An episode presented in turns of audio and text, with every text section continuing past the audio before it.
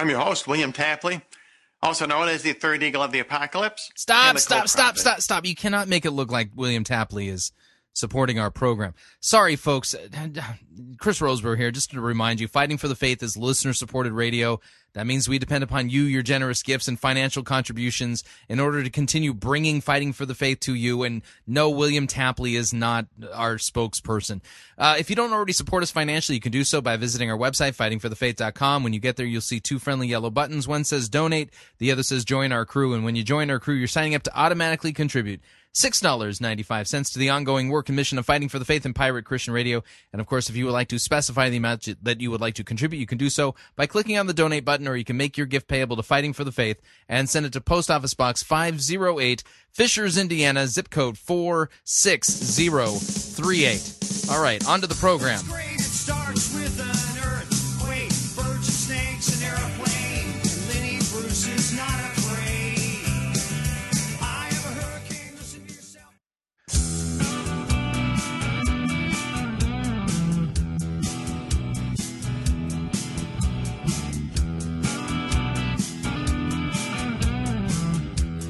It's time for another edition of Fighting for the Faith. Monday, April 23rd, 2012. I hate to disappoint, but I've got to invoke the uh, light edition today. I can't remember the last time I did it on a Monday, but I am uh, working on a project and I can't, well, I can't pull away from it. I, I apologize.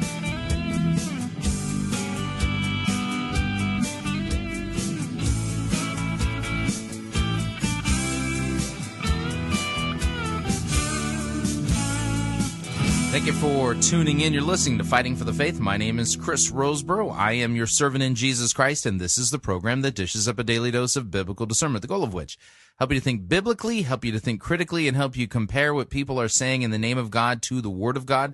No shortage of crazy things being said out there. That requires us to do the comparative work. Part of what we do here is teach.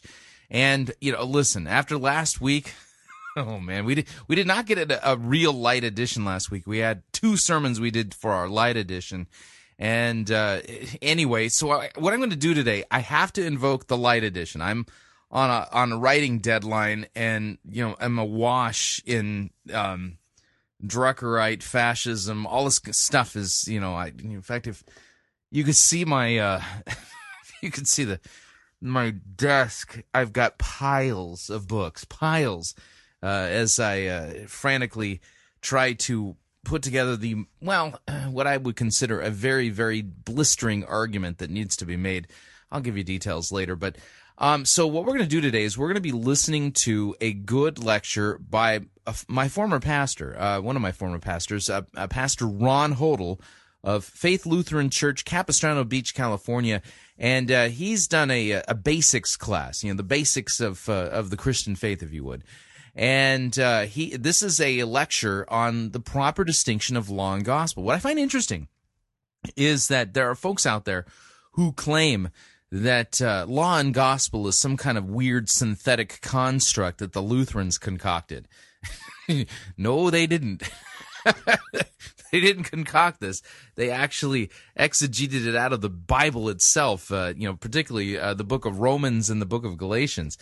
But uh, Pastor Ron Hodel does a really good job of, of uh, walking through the basics of this uh, proper distinction of law and gospel, and how to you know how to how to understand where it comes from biblically, and how it how the rubber hits the road as we as we delve into the biblical text. Uh, so important that we need to have this fresh in our mind because as we uh, go into this week and into the other stuff that we're going to be covering in the program this week, I, I need to be able to refer back to something fresh in your memory because uh, of some of the critiques I'm going to have to offer for the stuff that I will be offering you know, throughout the week. So anyway, uh, without any further ado, here is Pastor Ron Hodel and his uh, lecture on law and gospel. Tonight, what I want to do is I want to look at uh, the the topic law and gospel. Um, and when, when law and gospel is, a- is, a, is a, a basic distinction in Scripture, and I think it's actually primary to our understanding of the Bible. Uh, if you don't keep the law and the gospel straight, you'll, things will get screwed up. And it's deeper than just um, the laws in the Old Testament and the gospel is in the New Testament.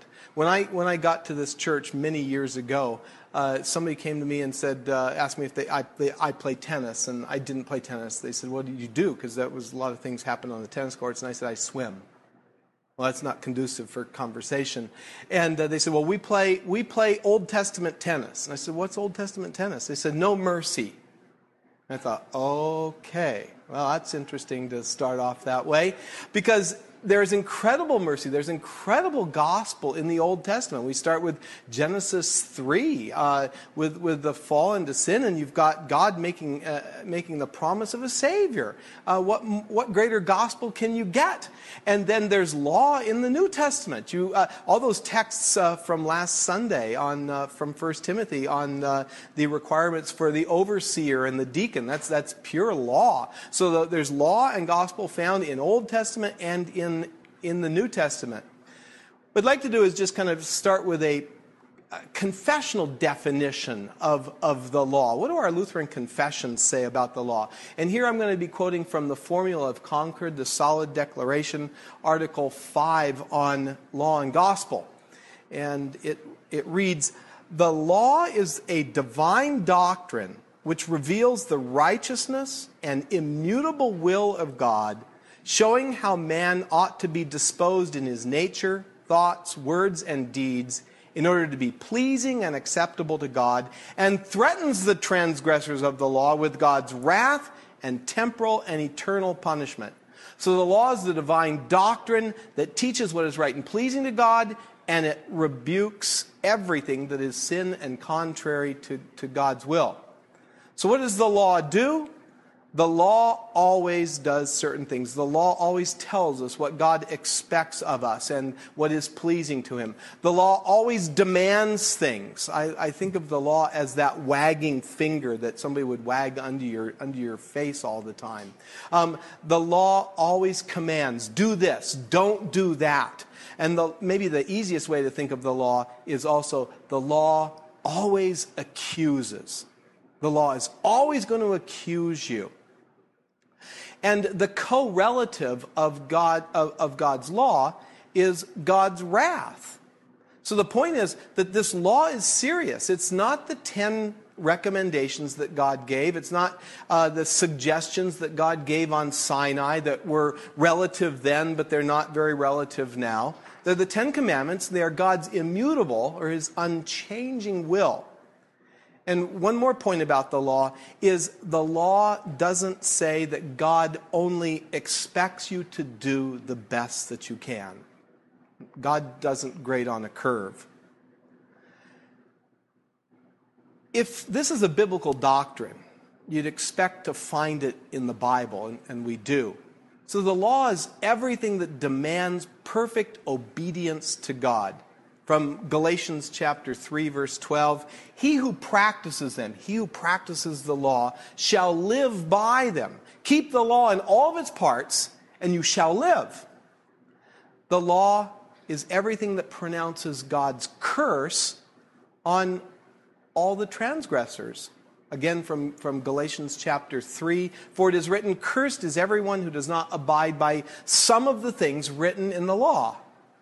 Well, actually, that's not what it says. It says, uh, Cursed is everyone who does not abide by all the things written in the book of the law. He expects perfection. The law is everything that renders the whole world guilty before God. We'll look at this passage again a little bit, but from Romans chapter 3. Now we know that whatever the law says, it says to those who are under the law, so that every mouth may be closed and all the world may become accountable to God because by the works of the law, no flesh will be justified in his sight. So we're all under the law. No one has kept the law perfectly. Therefore, no one is justified in God's sight by the keeping of the law. And finally, the law is everything that gives knowledge of sin from Romans chapter 3 again. For through the law comes the knowledge of sin. Now, to the question, how can I be saved? The law has an answer. You know, that, that might be um, a central question in all of religion. Uh, probably maybe pushing it a little bit, but whether it's nirvana or becoming merged with the, with the cosmic Brahma or getting your own planet, how can I be saved is, is rather important. And the law has an answer for that. Just like Buddhism has an answer and Hinduism has an answer, everybody's got an answer. And the law's answer is be perfect, even as your Father in heaven is perfect. Do that, and you will be saved. Or, unless your righteousness exceeds that of the scribes and Pharisees, you will not enter the kingdom of heaven. And the scribes and the Pharisees were, by relative standards, very, very good men. If your daughter would bring home a Pharisee, she brought home a really upstanding man. Well, there's some problems with that, but she brought home an upstanding man. His, your righteousness has to exceed his to enter the kingdom of heaven. Have a nice day. Um, if a person does them, if a person keeps the law, he shall live by them, from Deuteronomy chapter 18. And not only is a perfect life demanded of us, everything has to be done to the letter. Everything has to be done out of genuine love. It has to be done with an altruistic care for your neighbor without any concern for getting anything back, with a total lack of selfishness, with a perfectly pure motivation. And what happens is the law curses or pronounces a curse on everyone who has done anything less than absolute obedience to the absolute law of God, period. It's getting a little bleak. And we're going to get it even more bleak. Uh, there are some deep water points for the law. Now, when uh, the, the Bibles that we have, they have chapters and verses in them, and, and those, are, those are put in by man. The text, of course, is inspired by God. But it's interesting to see that Genesis 3 and Romans 3 come up together in relation to the law. So Genesis 3 is, if you will, the deep water point of the law in the Old Testament. I don't need to rehearse the whole story of the fall with you, but with, with the fall comes, uh, then uh, the law comes in, and God says, uh, and Adam knows exactly what's going on. God says, Where are you? And it's not asking, Where are you? I can't find you. You're hiding under the bushes here. It's, Where are you now in relationship to me now that you want to, you've tried to usurp my place as God? Um, where are you? Uh, what have you done? Have you eaten the fruit of which I told you not to eat? Um, and, uh, and finally, from Genesis chapter 4, where is your brother? God asks Cain, who has shed Abel's blood.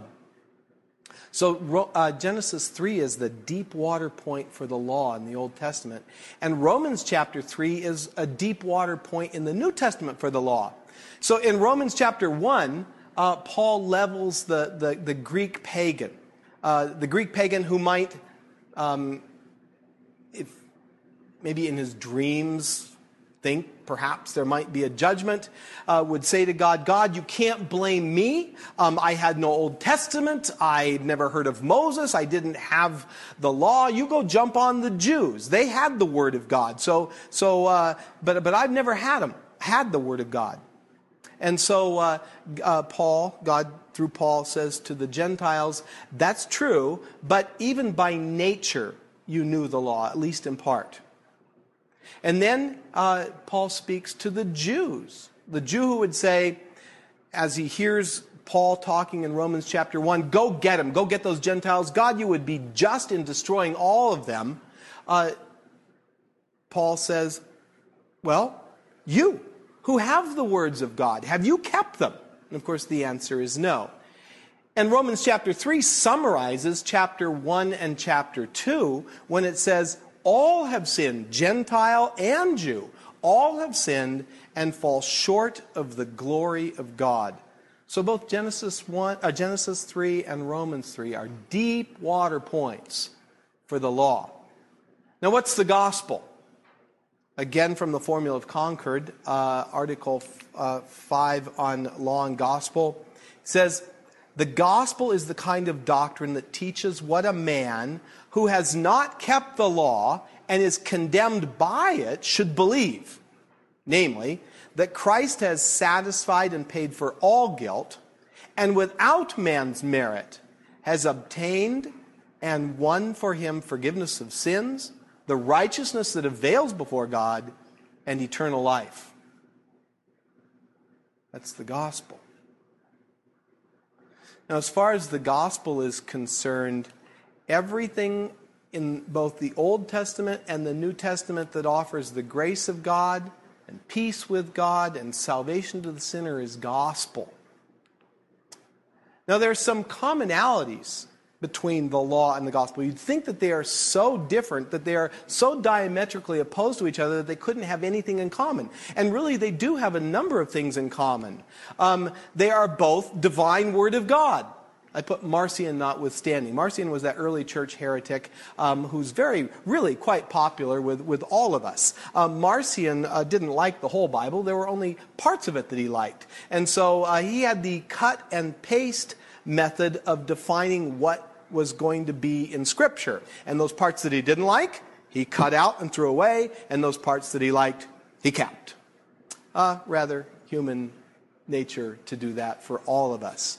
Um, so both the law and the gospel are the divine word of God. They're both trustworthy and true, and they both pertain to all men and all women from in all time, and they and they must be taught.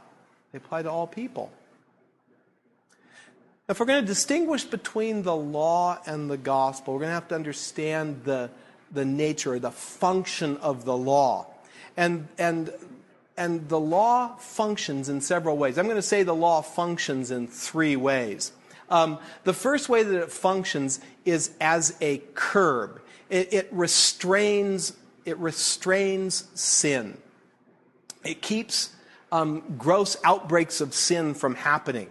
Um, from 1 Timothy chapter 1, Paul writes, We also know that the law is made not for the righteous, but for lawbreakers and rebels, the ungodly and sinful, the unholy and irreligious, for those who dishonor their fathers or mothers, for murderers, for adulterers, for perverts, for slave traders and liars and perjurers, and for whatever else is contrary to sound doctrine. The law is there to curb those people and keep them in check.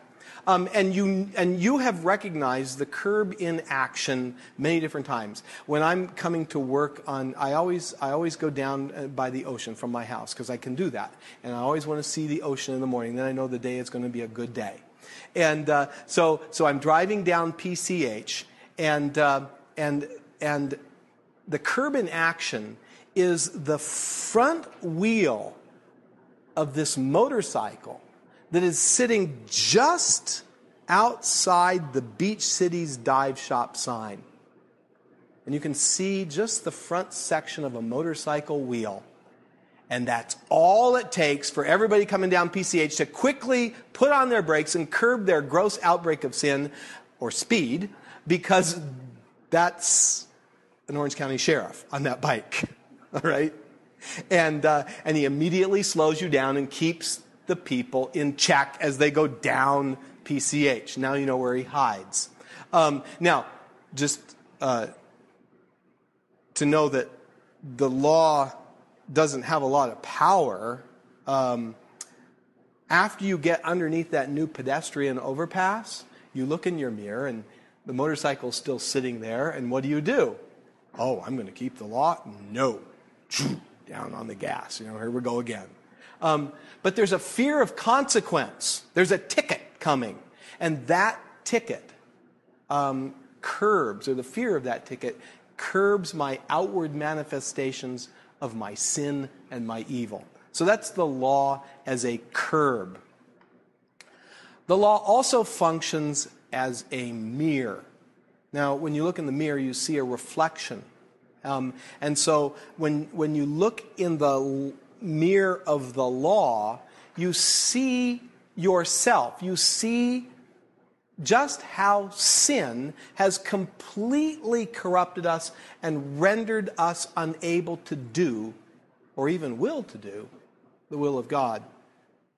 So the law shows us our sin. And that's what we call the primary use of the law, or the theological use of the law. Paul talks about it in Romans chapter 3 when he says, Therefore, no one will be declared righteous in his sight by observing the law. Rather, through the law, we become conscious of, of sin. But simply because we're conscious of it and aware of it doesn't do a whole lot to help us, help us keep it. Another thing the law does as a mirror is, is it, it even magnifies sin. From Romans chapter 5, Paul writes, Now the law came in to increase the trespass, but where sin increased, grace abounded all the more. And from Romans uh, chapter 7, what a wretched man I am, Paul says. I am and I was and I always will be. I can't work myself up into some kind of level where I will be acceptable to God. What a wretched man I am. Who will rescue me from this body of death? I'm not capable. If anybody was good at keeping the law, Paul was. And even Paul's not capable. Um, as Paul would say, our only help, our only deliverance is going to come to us from outside of us. Um, then he says, Thanks be to God through Jesus Christ our Lord. And we Lutherans take that as Paul speaking after his conversion, not, not about his life before his conversion.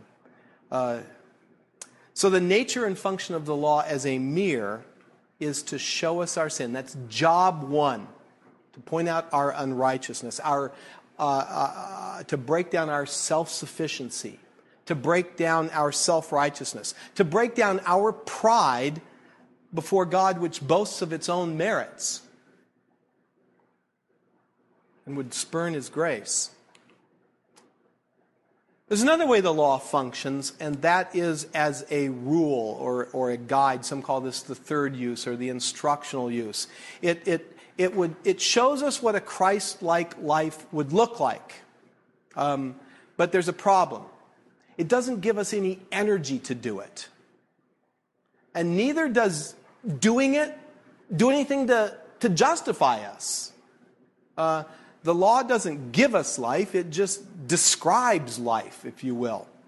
Uh, and the, the, the other problem with it as well is if we proclaim the law and then the gospel and then we go back to the law again, for instance, in the sermon, uh, we talk about uh, we're, we're guilty of, of, of, sin and God is right righteous in, ju- in judging us, and yet Christ has died on Calvary's cross to save us from our sins, and now you need to do this, this, this, this, this, and this. Um, the gospel tends to get lost. Even though the gospel has been preached, the gospel tends to get lost. Partly because the law resonates with us. I mean, we understand the law, it makes sense to us, it's written on our hearts. Um, another reason it's a problem is the law is more than just do's and don'ts. It's more than just moral imperative. Uh, whenever the law is preached, it's going to accuse you. Even if I tell you, you should live this way. And I'm doing it, I'm just trying to give you instruction. I'm not trying to wag my finger at you. Well, the finger comes out. It just does. It hits us. So, how many uses of the law are there? One or two or three. Well, Lutherans, are, Lutherans love to fight about that one. Um, the Apology to the Augsburg Confession says there's one use it's the mirror. And the Smalcald articles talk about two uses. And the Formula of Concord talks about three uses. But they all agree with this the primary theological use of the law is to reveal our unrighteousness, it's to show us our sin. It's the primary use. The purpose of the law is to bring a sinner into a clear knowledge of his sin and condemnation. So the primary use of the law for a Lutheran is going to be its function as a mirror, its theological use. It has to be preached in all of its vigor and severity. Even though, uh, even though God commands us to do something that we can't do, you still need to proclaim it with all of its severity. And you might say, well, what kind of God is that? I mean, it sounds unfair for, for God to, to ask of me something that I can't do. I'll never make it.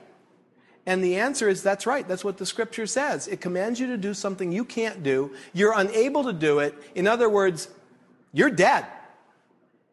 It wants to bring it up that high.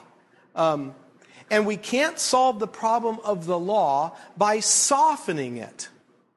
Um, you tell your, your four year old boy who's just a, a overactive kid, just he's, it's a boy. I get this overactive. He's a boy, all right? Um, and, and you tell your four year old boy, stay out of the street. Now, what would you say if, you know, I would come over as your babysitter and, and I would say, son, you know, I want to sum up your mom's teaching about the street for you. What she really means is she wants you to be really careful about the street and do your, do your best to stay out of the street, okay? That's what your mom, that's what your mom's really telling you. No, and I'd be fired as your babysitter. Well, what if I would say, I'm going to sum up the law in the Old Testament by saying, God, do your best because God knows you're only human. That's not the teaching of the law. Just look at the words. Just let the words say what the words say. It's definitely not the, the summing up of the Ten Commandments or the Torah.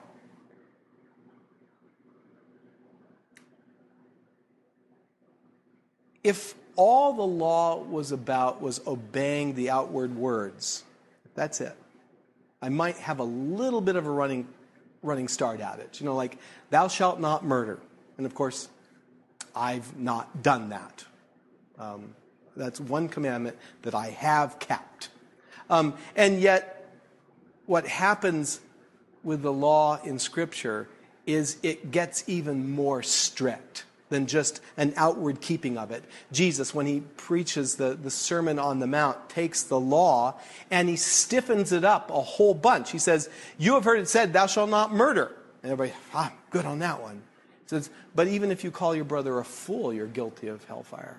Um, you should not commit adultery. I'm good on that one. But even if you look at a woman lustfully, you've committed adultery with her in, her, in, in your heart. So what Jesus does is he, he intensifies the law. Um, this is Jesus doing what the theologians often call Jesus or God's alien work, um, as opposed to his primary cross shaped work. He's doing his alien work. He's being Moses to the 10th power. He's turning the heat all the way up. And we can't solve the problem of the law then by softening the law to keep from hurting people's self esteem. The law is to be preached in all of its vigor, exactly the way it reads, and for good reason. Our inability to do the law is God's tool. God's using this as a tool to bring us to despair, to kick the feet out from underneath us, and prepare us so that we can actually hear the good news of the gospel.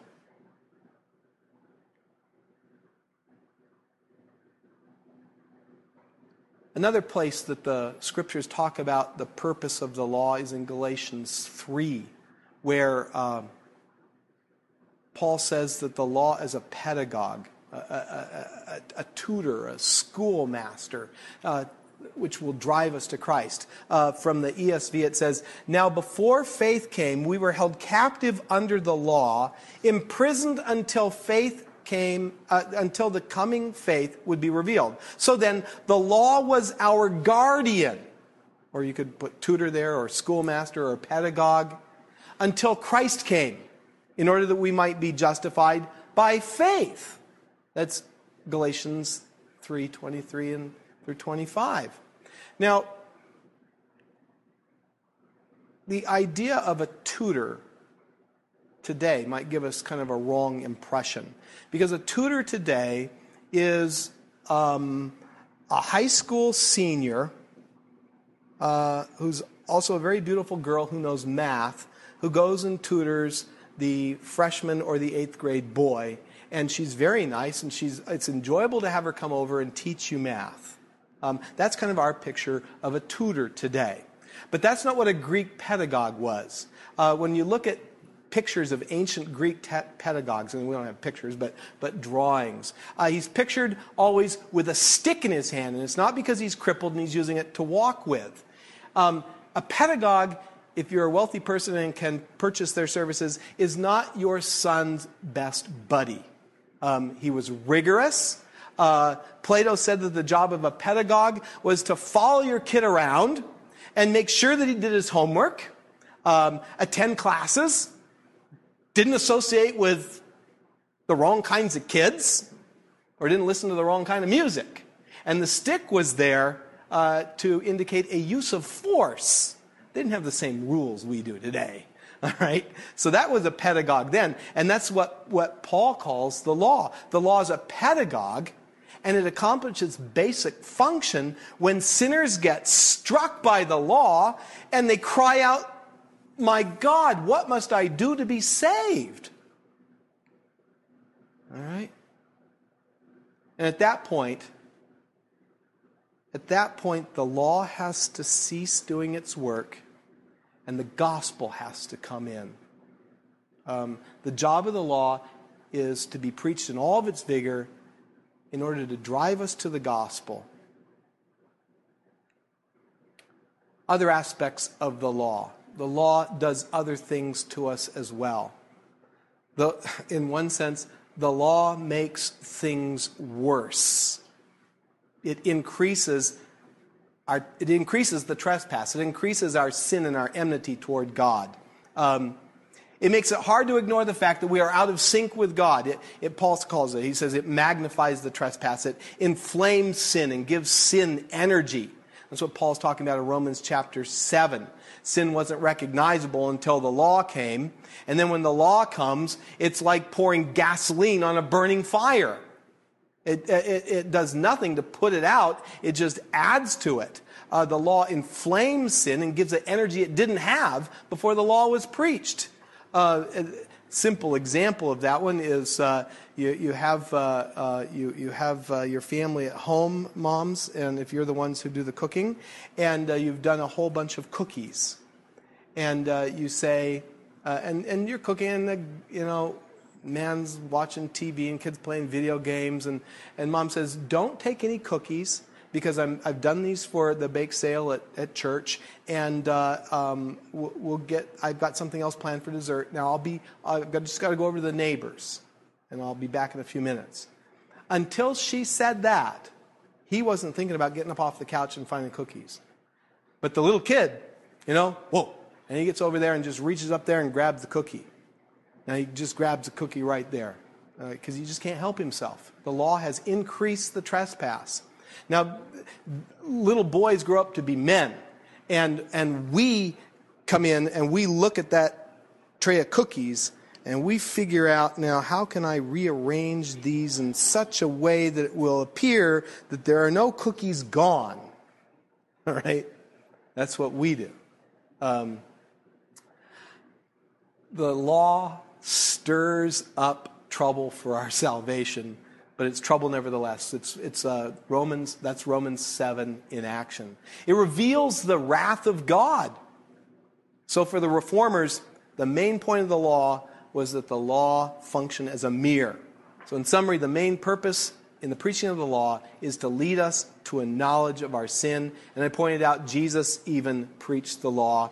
Uh, it was his alien work to the tenth power. It's the Holy Spirit preaches the law. It's, it's his alien work to the tenth power as well, to lead men to a knowledge of sin uh, so that uh, he can call us to faith in Jesus Christ. But to do that, he's first got to break us with the law. The law and the gospel promise the same thing. So they're, they're not, they, they have some things in common. They promise the same thing. The law promises life to the sinner. It does. Do this, and you will live provide you obey it perfectly. The man who, the man who does these things will live by them. And the gospel pr- promises life to the sinner without the deeds of the law freely given by grace alone. And that famous Bible passage from Romans chapter 4, verse 5. However, to the man who does not work, but trusts God who justifies the wicked, his faith is credited as righteousness. I kind of summarized that one. I don't know if it's a, it's uh, the the Hodel's Living Bible. Maybe I, you know, so just take that for what it's worth. But to the person who doesn't and can't keep the rules, but believes the promises of God, who declares righteous the rule breakers, his faith, his trusting that declaration made by God, is counted as equal to having kept the whole law.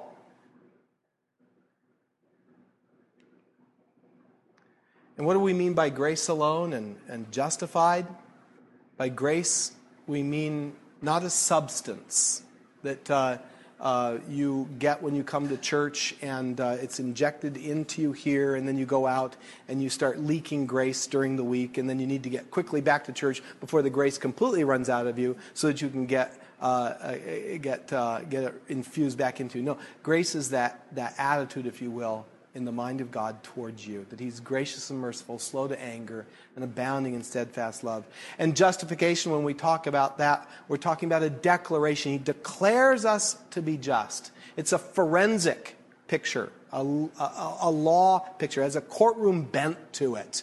Um, and when we talk about that, it's imputed to us. And the word imputed means it's credited. We are credited with a righteousness that is not our own, it's put into our accounts if you will. But it's not ours, it's Christ's. Now, I said the law and the gospel have some similarities, but, but they are also total opposites. They're opposite as to their content. Uh, the law demands work, um, the law demands perfect obedience. The law demands that inwardly and outwardly. And perhaps the best picture of that, or one good picture of that, is the rich young ruler who came to Jesus and said, uh, What do I need to do to, to, uh, to uh, enter eternal life? And Jesus says, you, you need to keep all the, all the commandments. And the, the rich young ruler said, You know, I have kept all the commandments uh, ever since the day I was born. I've done a really good job. And, um, and Jesus, Jesus is a great preacher of the law here. I mean, it can be done in different ways. And he says, That's fantastic. I'm really proud of you. you you're a great guy. He said, You know, I can only think of one thing left. Why? Just sell all that you have, give it to the poor, and come follow me. And he goes away sorrowful because he had many riches. He had made his riches his God that he feared and he loved and he trusted above all other gods. And so he hadn't even kept the first commandment. And he goes away sorrowful. And Jesus said, You want to talk about the second and the third and the fourth? And the... No, he didn't do that. Um, he preached that law, and the rich young ruler heard it. Um, the gospel demands nothing. The wages of sin is death, but the free gift of God is eternal life in Christ Jesus our Lord. It freely offers to everyone who is disobedient grace and life and salvation and forgiveness on account of Christ. And it never condemns, and it never rejects, and it never demands. The law and the gospel are also opposites as to how their promises are put forth. So, in other words, the, the promises of the law are conditional. Uh, if you do this, then you shall live. The promises of the gospel are unconditional. I have done this for you. This is yours. And maybe a picture of that is the prodigal son. Now, you remember the story of the prodigal son? He's off in that foreign land, and he would, uh, if he could, eat uh, the, the pig food, but he can't. And he comes to his senses, he comes to himself, and he, and he prepares this speech that he's going to give to his dad. And uh, he's got this speech memorized. And he gets back home, and you recall, he gets part of the speech out. I've sinned against heaven and against earth. I am no longer worthy to be, uh, be your son. Hire me back. And hire me back is a sign that the son still doesn't get it. He still doesn't understand. He doesn't ask for his father's grace. He wants to earn it back. And what's wonderful is the son is not even allowed to continue his speech. The father comes running, he kills the fatted calf, he finds another family signet ring and places it on his finger, and he gets the party started. And that prodigal son's speech dies in the background because the gospel is pure gift. The father doesn't say, Well, son, it's so good to have you home. Here's the family ring. Here's the fatted calf. We're going to throw a party. Um, you know what? Um, I'll let you work for me a little bit, and you, you get one more chance. And, and uh, if you do this, we'll advance you to the next step. It's not there because the gospel is free, it's unconditional, it's pure. Everything necessary to bring us into the kingdom has already been accomplished for us. The gospel declares us to be what we are not. Um, just wanted to put a few things up here. The gospel justifies people who are in and of themselves unjust. No one is just before God on the basis of obedience to the law. The gospel speaks of a justification of unjust people. And it doesn't mean justification in the sense that uh, he's turning us into just people. And I wanted to just kind of put that distinction up there because there's that, that picture of being declared righteous as opposed to being made righteous. Now, sometimes the scriptures talk about being made righteous, but usually the, the context is, is that of a judge declaring someone to be righteous. Um, it's the picture of imputed righteousness or righteousness credited to you as opposed to getting it infused into you. It's credited as yours. Uh, it's also a, that whole picture of being credited as opposed to being made righteous. Because if you think about it and you knew my life, you would realize that I have not been made very righteous. 55 years, and God has not made a whole lot of progress. Um, uh, and yet he has declared me to be his righteous son. Well done, good and faithful servant. I will hear. Not because I've, you know, I, I got uh, some grace infused in me and now I'm getting good at climbing the ladder, but rather because I'm his son. He's declared me to be forgiven. He's declared me to be righteous. He's credited me with a righteousness that's not my own, it's Christ's righteousness that's given to me.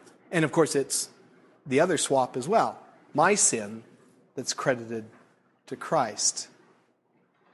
So, if you will, God hasn't so much changed our nature, He's changed our status. And the problem with, with Him changing our nature is we should be getting better and better day by day, and you should be able to see that coming along. And as long as you can see it coming along, it's really great, and you can just live in that wonderful little deception that my life is getting better and better day by day, um, till, God forbid, you fall into sin. And then you realize, I wasn't going the right direction. I'm actually going the wrong direction. And now I need to be born again, again, again. So, where do you find the law and the gospel? The law and the gospel differ as where you, where you find them, differ in this sense. Um, the law is written in Scripture, and so is the gospel. But the law is also written in the heart of all men. So that's the advantage of the preaching of the law. You, it's already written on your heart. I mean, you recognize it's true.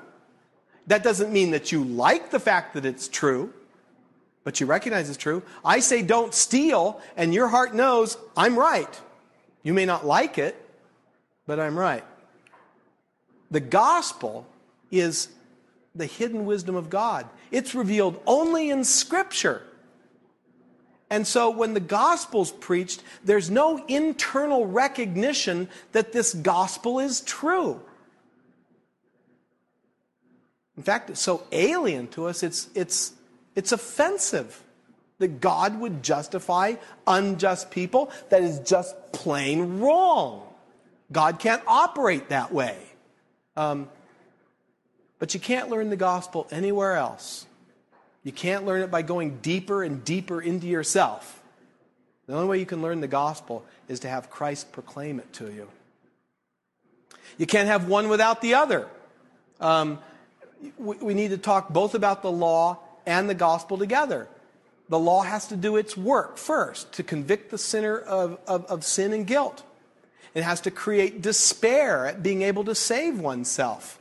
It has to point out the fact that we're spiritually dead Not, not almost dead. I like to say if you're almost dead, you don't need Jesus. All right? You need Miracle Max.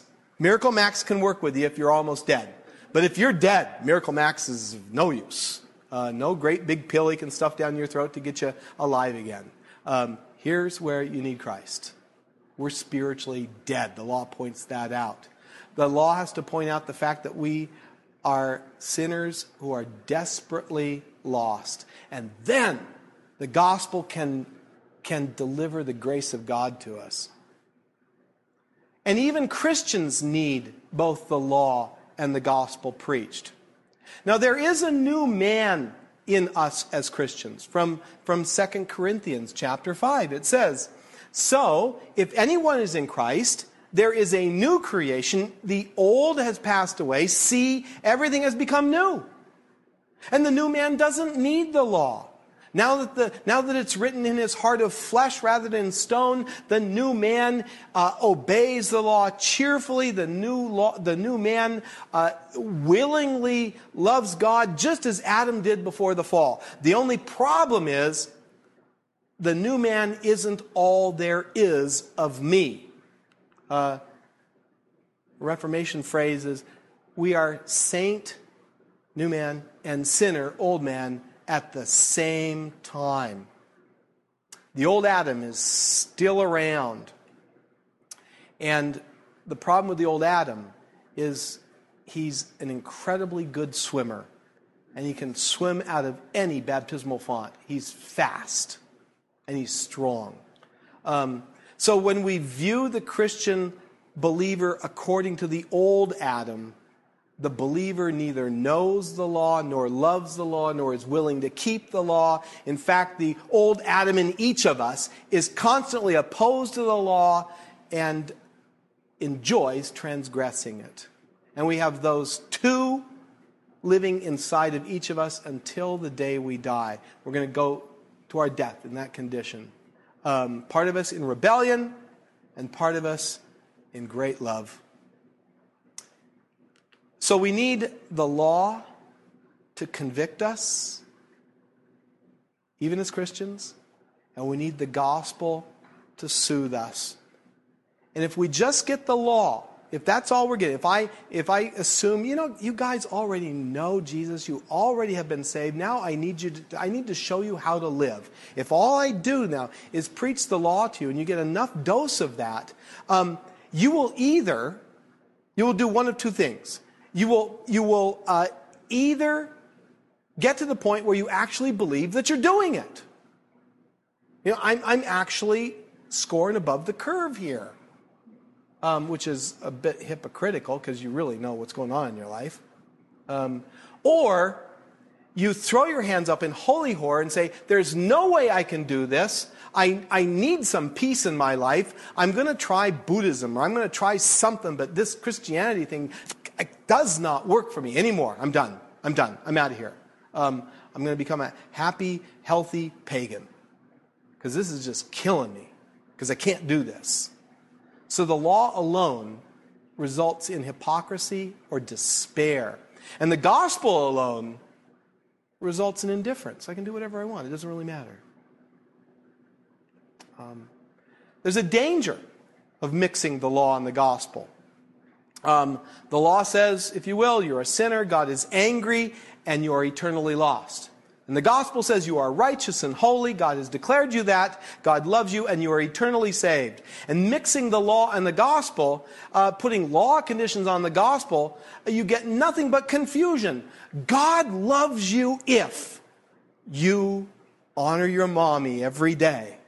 God loves you if, and you drive a kid off the, off the deep end with that kind of thing. Because what you give with one hand, you take away with the other hand and both feet. God loves you if you clean up your act and start flying straight. No, He loves you as you are all the way to your death.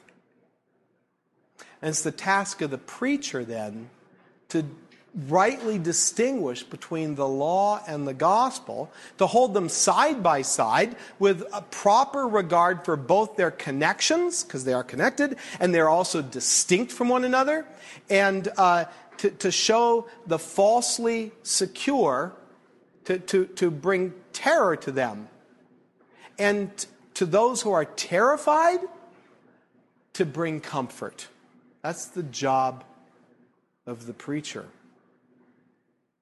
Now, just a little bit on the, on the Ten Commandments. Um, God created the world to function in a certain way. Um, first, all of all people are intended to, to have this, this close relationship with God.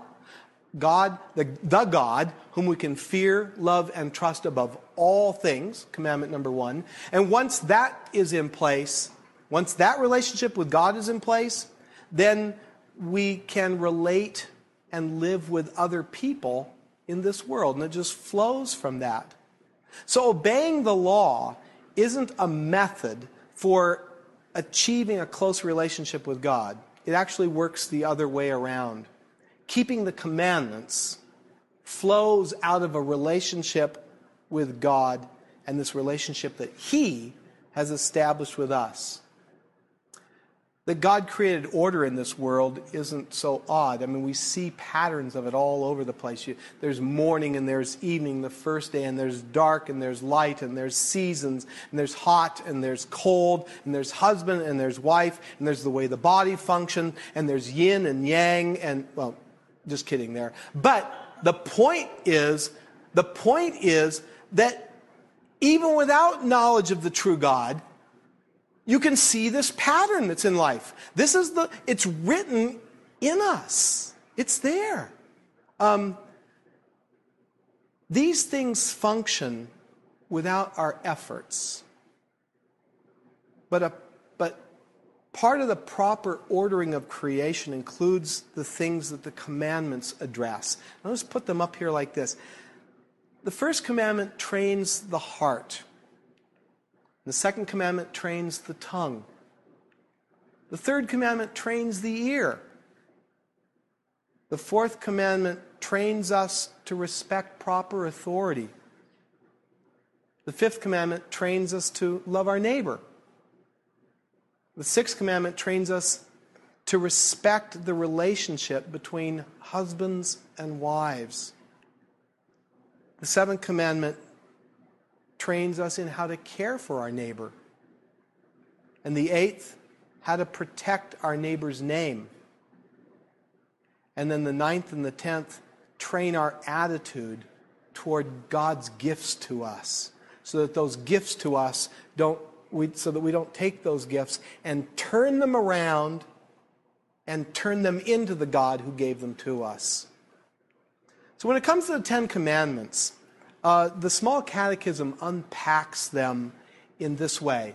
Luther, in most of them, says, when he, when he puts the commandment up, he says, What does this mean? We should fear and love God that we, and then he includes some negatives, do not. And then he includes some positives, but rather that we should. And the key questions regarding the Ten Commandments are these What of God's?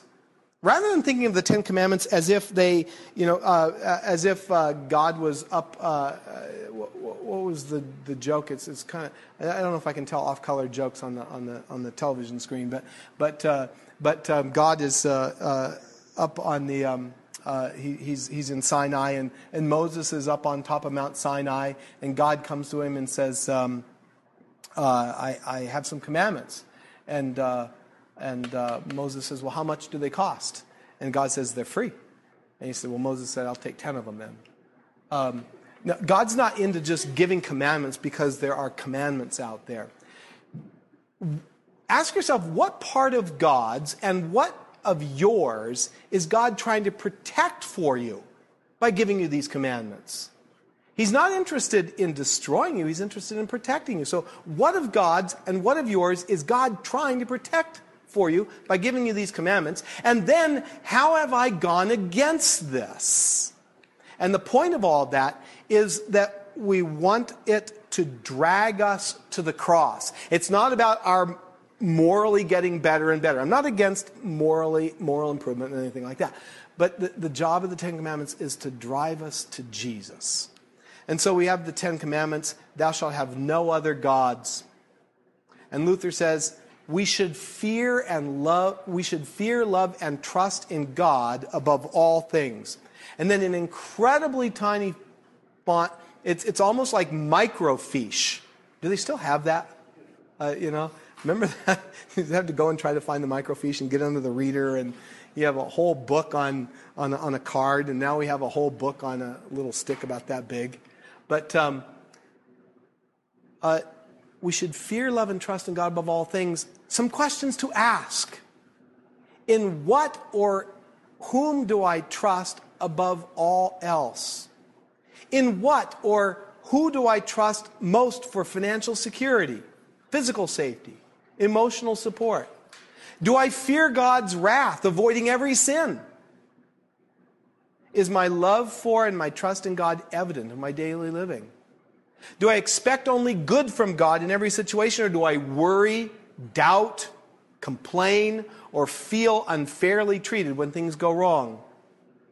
Do I withhold from God what is rightfully His? Thou shalt not take the name of the Lord your God in vain. Luther said, What does this mean? We should fear and love God that we may not curse, swear, use witchcraft, lie, or deceive by his name, but call upon it in every trouble, pray, praise, and give thanks. There's a proper way to use God's name as well as an improper way.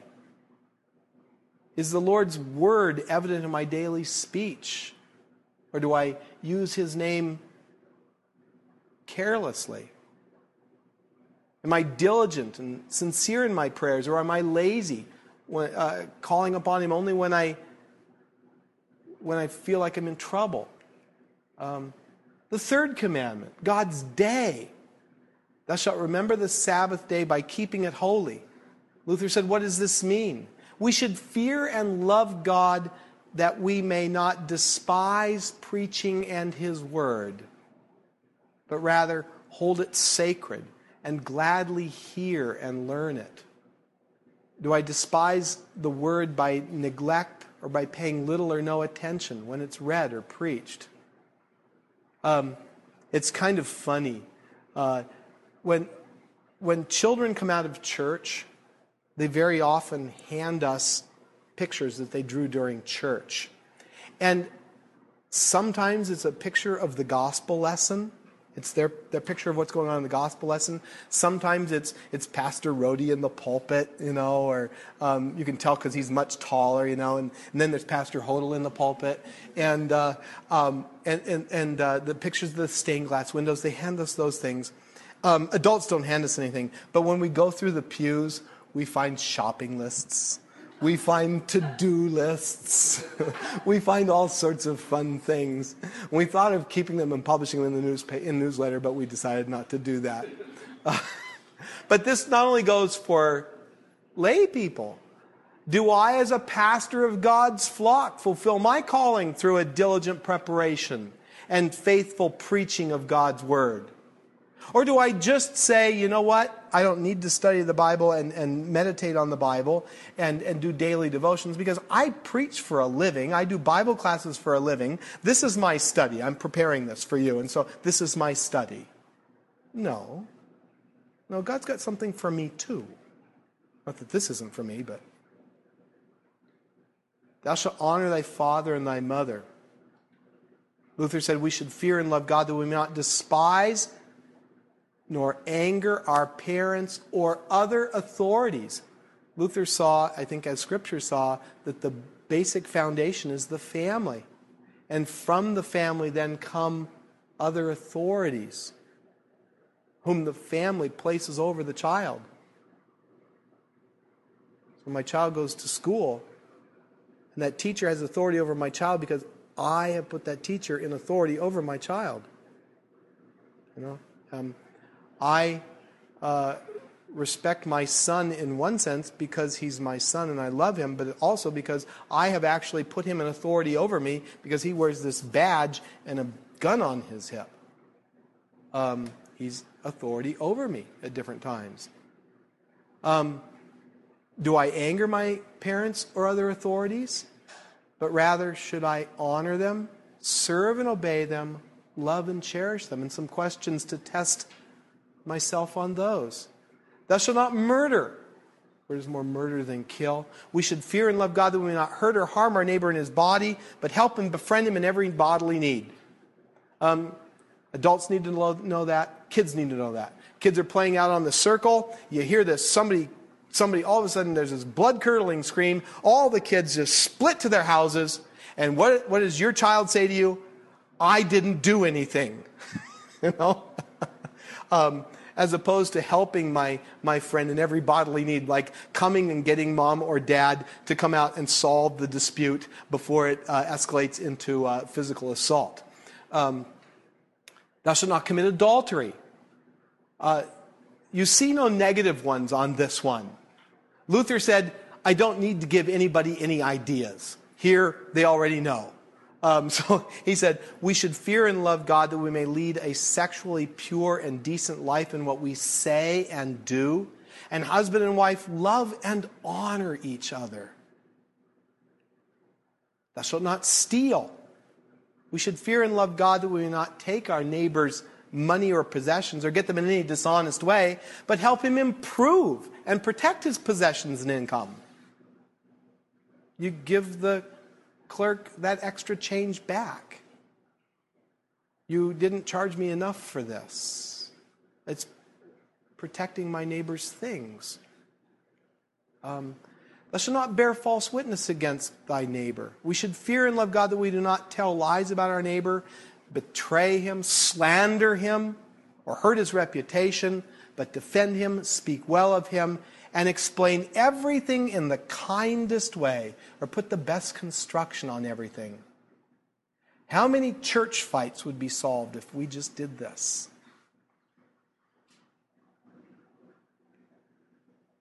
I'm so much more interested in the gossip. Thou shalt not covet thy neighbor's house. Luther said, We should fear and love God that we not scheme to get our neighbor's inheritance or house, or get it in a way which only appears right, but help and be a service to him in keeping it. There's the letter of the law that we can follow to get it. Um, but has the spirit of the law been kept? Thou shalt not covet thy neighbor's wife, nor his manservant, nor his maidservant, nor his cattle, nor anything that is his. We should fear and love God that we may not entice or force away our neighbor's wife, workers, or animals, or turn them against him, but urge them to stay and do their duty. Um, I always was confused by that. I, very risky telling your wife you should do your duty, honey. You know, that that might uh, just get a very disgusting look. But that word duty isn't. Uh, you've got your jobs to do now. Get them done. it's it's we all have different vocations in our lives. That's what Luther's talking about. He's talking about the different vocations that we all have in our lives, and, and God has given those blessed vocations to us and to, to do those things for the good of our neighbor. So, for husbands to be good husbands and dads to be good dads and to be good employer or employee or pastor or whatever you are, to do your duty, or better, to fulfill or live out your vocation, as opposed to being discontent with my spouse, my family, my vocation, my job, the employees that God's given to me. Um, so, again, those key questions about the Ten Commandments what of yours and what of God's is He trying to protect for you by giving you these commandments? And how have I gone against them? And using Luther's uh, uh, meanings to the Catechism or meanings to the, to the uh, Ten Commandments to help me. To help, the, to, to, to help me come to understand the law that is being preached to me by these Ten Commandments. What have I done to go against these? all to drive me to the cross. I had some little sayings up here. There, there, there, there's holes in this, so I just go through it real quick. Um, the soul who sins is the one who will die. Law or gospel? That's pretty bad news. Yeah, uh, because we're all there. The Son of Man came to seek and save the lost is great news, especially when by the law you realize I'm, I'm, I'm lost. I'm dead in my sins. I'm, I'm blind to the will of God, and I'm, in fact, an enemy. Um, and yet he came to seek and save me, the lost. All have sinned and fallen short of the glory of God is, is, law. Love one another even as I have loved you. Is kind of the tricky one. Love, oh, that's got to be gospel, but love one another. Yeah.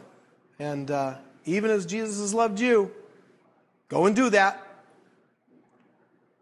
I know that my Redeemer lives. Wonderful passage out of Job. And that in the end he will stand upon the earth. I guess the resurrection was going to be part of uh, the plan even in the Old Testament, huh? And after my skin has been destroyed, I think the Hebrew there is eaten by worms. It's not quite as nice to read, so we kind of water it down.